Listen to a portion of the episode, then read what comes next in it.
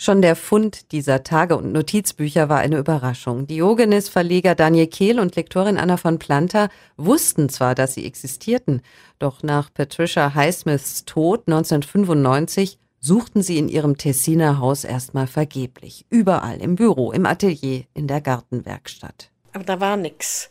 Und dann dachte ich, wo würde ich das verstecken, wenn ich möchte, dass nur die Richtigen das finden? Und habe am reinsten Ort gesucht, nämlich im Wäscheschrank. Da waren sie ganz sauber aufgereiht hinter den Laken. Also man musste sich schon auf die Zehenspitzen stellen, um dahinter zu gucken. Da waren sie also 18 Tagebücher und 38 Notizbücher, insgesamt gut 8000 Seiten intime Aufzeichnungen der Autorin, die mit abgründigen Psychothrillern berühmt geworden war über zwei Fremde im Zug, die zu Mördern werden, oder über den talentierten, aber hochgradig psychopathischen Mr. Ripley, den Patricia Highsmith ihr alter Ego nannte. 12.05.1989 Rachmaninows drittes Klavierkonzert. Unglaublich schön und kraftvoll. Nicht so traurig wie Nummer 2. Tom Ripley würde das dritte gefallen.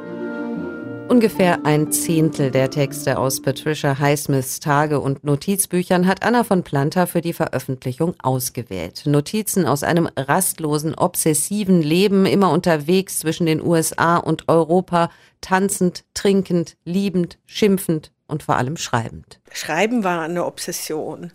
Frauen waren eine Obsession. Alkohol, sie wollte alles aufsaugen, um möglichst viel Stoff zu haben für ihre Bücher. Vor allem schrieb Patricia Highsmith Tagebuch über ihre zahlreichen, oft konfliktreichen und spannungsgeladenen Liebesgeschichten. Lesbisch sein, damit hat sie auch gehadert. Es gibt immer wieder Szenen im Tagebuch, wo man sie sieht als Person in New York zum Beispiel in der Nacht hineinschauend in ein erleuchtetes Fenster, wo sie ein heterosexuelles Paar beim Alltag, beim Leben und Lieben beobachtet. Und sie selbst ist draußen. Im Mai 1950 schreibt Patricia Highsmith in ihr Notizbuch, Schreiben ist natürlich ein Ersatz für das Leben, das ich nicht leben kann.